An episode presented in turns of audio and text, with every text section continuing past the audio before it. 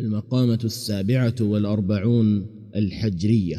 حكى الحارث بن همام قال احتجت إلى الحجامة وأنا بحجر اليمامة فأرشدت إلى شيخي يحجم بلطافة ويسفر عن نظافة. فبعثت غلامي لإحضاره وأرصدت نفسي لانتظاره فأبطأ بعد ما انطلق حتى خلته قد أبق أو ركب طبقا عن طبق.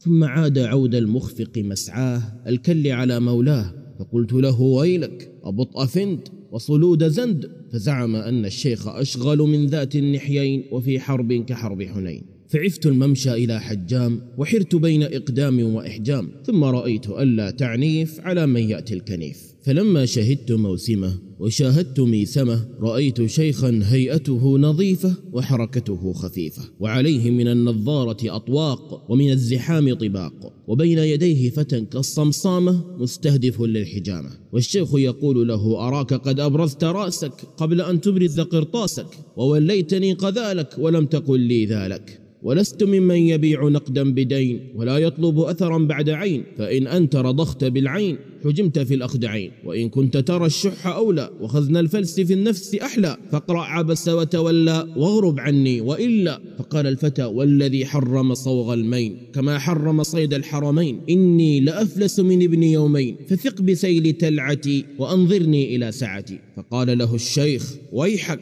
إن مثل الوعود كغرس العود هو بين أن يدركه العطب أو يدرك منه الرطب. فما يدريني أيحصل من عودك جنى أم أحصل منه على ضنى ثم ما الثقة بأنك حين تبتعد ستفي بما تعد؟ وقد صار الغدر كالتحجيل في حلية هذا الجيل. فأرحني بالله من التعذيب وارحل إلى حيث يعوي الذيب. فاستوى الغلام إليه. وقد استولى الخجل عليه وقال والله ما يخيس بالعهد غير الخسيس الوغد ولا يرد غدير الغدر إلا الوضيع القدر ولو عرفت من أنا لما أسمعتني الخنا لكنك جهلت فقلت وحيث وجب أن تسجد بلت وما أقبح الغربة والإقلال وأحسن قول من قال إن الغريب الطويل الذيل ممتهن فكيف حال غريب ما له قوت لكنه ما تشين الحر موجعة فالمسك يسحب يسحق والكافور مفتوت وطالما أصلي الياقوت جمر غضا ثم انطفى الجمر والياقوت ياقوت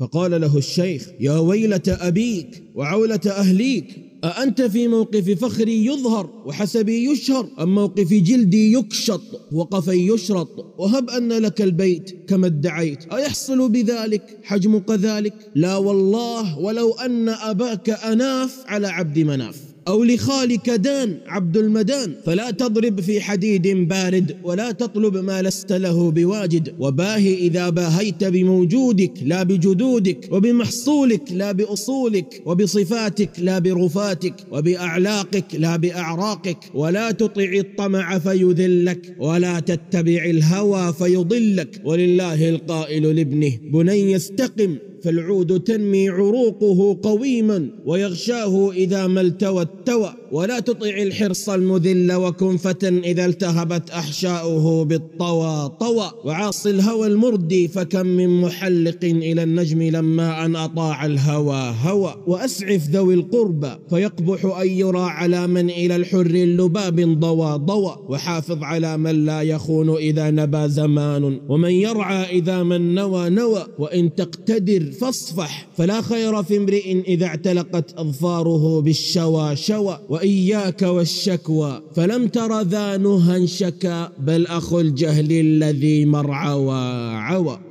فقال الغلام للنظارة يا للعجيبة والطرفة الغريبة أنف في السماء واست في الماء ولفظ كالصهباء وفعل كالحصباء. ثم أقبل على الشيخ بلسان سليط وغيظ مستشيط وقال أف لك من صواغ باللسان رواغ عن الإحسان تأمر بالبر وتعق عقوق الهر. فإن يكن سبب تعنتك نفاق صنعتك فرماها الله بالكساد وإفساد الحساد حتى ترى أفرغ من حجام الساباط وأضيق رزقا من سم الخياط. فقال له الشيخ بل سلط الله عليك بثر الفم وتبيغ الدم حتى تلجأ إلى حجام عظيم الاشتطاط ثقيل الاشتراط كليل المشراط كثير المخاط والضراط. قال فلما تبين الفتى أنه يشكو إلى غير مصمت ويراود استفتاح باب مصمت أضرب عن رجع الكلام واحتفز للقيام. وعلم الشيخ أنه قد ألام بما أسمع الغلام فجنح إلى سلمه وبذل أن يذعن لحكمه ولا يبغي أجرا على حجمه. وأبى الغلام إلا المشي بدائه والهرب من لقائه. وما زال في حجاج وسباب ولزاز وجذاب إلى أن ضج الفتى من الشقاق وتلا ردنه سورة الانشقاق فأعول حينئذ لوفارة خسره وانعطاط عرضه وطمره. وأخذ الشيخ يعتذر من فرطاته ويغيض من عبراته وهو لا يصغي إلى اعتذاره ولا يقصر عن استعباره. إلى أن قال له فداك عمك وعداك ما يغمك أما تسأم الإعوال؟ أما تعرف الاحتمال؟ أما سمعت بمن أقال وأخذ بقول من قال أخمد بحلمك ما يذكيه ذو سفه من نار غيظك واصفح إن جنى جاني فالحلم أفضل ما ازدان اللبيب به والأخذ بالعفو أحلى ما جنى جاني. فقال له الغلام أما إنك لو ظهرت على عيشي المنكدر لعذرت في دمعي المنهمر ولكن هان على الأملس ما لاقى الدبر. ثم كأنه نزع إلى الاستحياء فأقلع عن البكاء وفاء إلى الإرعواء. وقال للشيخ قد صرت إلى ما اشتهيت فارقع ما أوهيت. وقال هيهات شغلت شعابي جدواي فشم بارق سواي ثم إنه نهض يستقري الصفوف ويستجدي الوقوف. وينشد في ضمن ما هو يطوف أقسم بالبيت الحرام الذي تهوي إليه الزمر المحرمة لو أن عندي قوت يوم لما مست يدي المشراط والمحجمة ولارتضت نفسي التي لم تزل تسمو إلى المجد بهذه السمة. ولا اشتكى هذا الفتى غلظة مني ولا شاكته مني حمى لكن صروف الدهر غادرنني كخابط في الليلة المظلمة واضطرني الفقر إلى موقف من دونه خوض اللظى المضرمة فهل فتى تدركه رقة علي أو تعطفه مرحمة؟ قال الحارث بن همام فكنت أول من أوى لبلواه ورق لشكواه